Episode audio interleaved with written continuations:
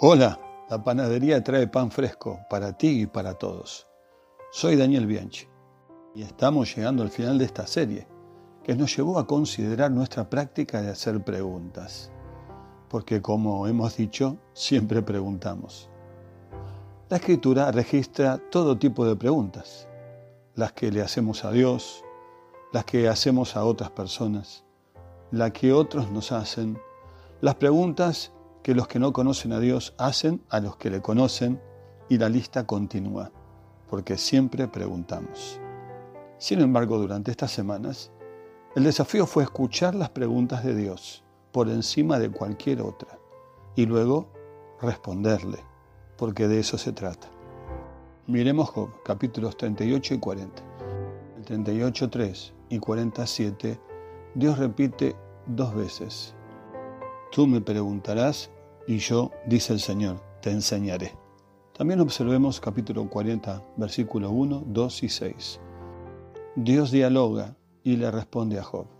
También hemos dicho que Dios es el que inicia la conversación, porque Él quiere dialogar con nosotros, escucharnos y preguntarnos, para llevarnos a la reflexión y a la acción. En el versículo 4 del capítulo 40, Job dice, pongo mis manos sobre mi boca.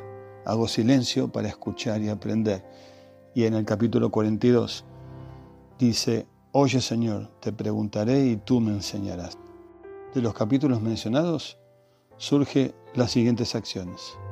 Hacer silencio para escuchar, para confiar y para aprender. Admitir que no sabemos. En tercer lugar, reconocer que muchas veces hablamos lo que no entendemos ni comprendemos cabalmente. Y finalmente, pedir a Dios que por su misericordia nos oiga y responda.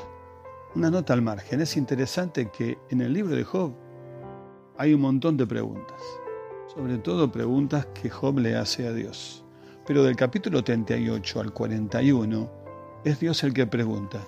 Y en la versión Reina Valera 60 aparecen por lo menos 69 preguntas de Dios. Entonces, es nuestro tiempo para responder. En estas semanas, entre otras cosas, hemos escuchado a Dios preguntarnos, ¿dónde estás tú en relación conmigo? ¿Cómo está tu relación y tu condición delante de mí? ¿Dónde estás con tu hermano? ¿Cómo está tu relación con él? ¿Hay algo difícil para mí, dice el Señor, y nos da fe y esperanza en tiempos difíciles? El Señor también se interesa por nuestro dolor, quiere que lo compartamos, lo admitamos para que Él pueda sanarnos y nos pregunta, ¿qué nos pasa? El Señor se acerca a nuestras cuevas para darnos dirección y para plantearnos que debemos salir de esos lugares donde a veces nos escondemos. Y nos dice, ¿qué haces aquí? El Dios que se mueve nos dice, ¿quién irá? Y se moverá conmigo para que otros me conozcan. Vimos también la pregunta crucial que define nuestro presente y nuestro destino eterno. ¿Quién soy yo? dice Jesús. Y también en el contexto de sufrimiento y persecución la pregunta vigente. ¿Por qué me persigues? La pregunta del discipulado es la pregunta que incomoda, que debemos responder. ¿Acaso queremos irnos también nosotros? De otras preguntas llegamos a la más importante, la que resume a todas ellas. ¿Me amás?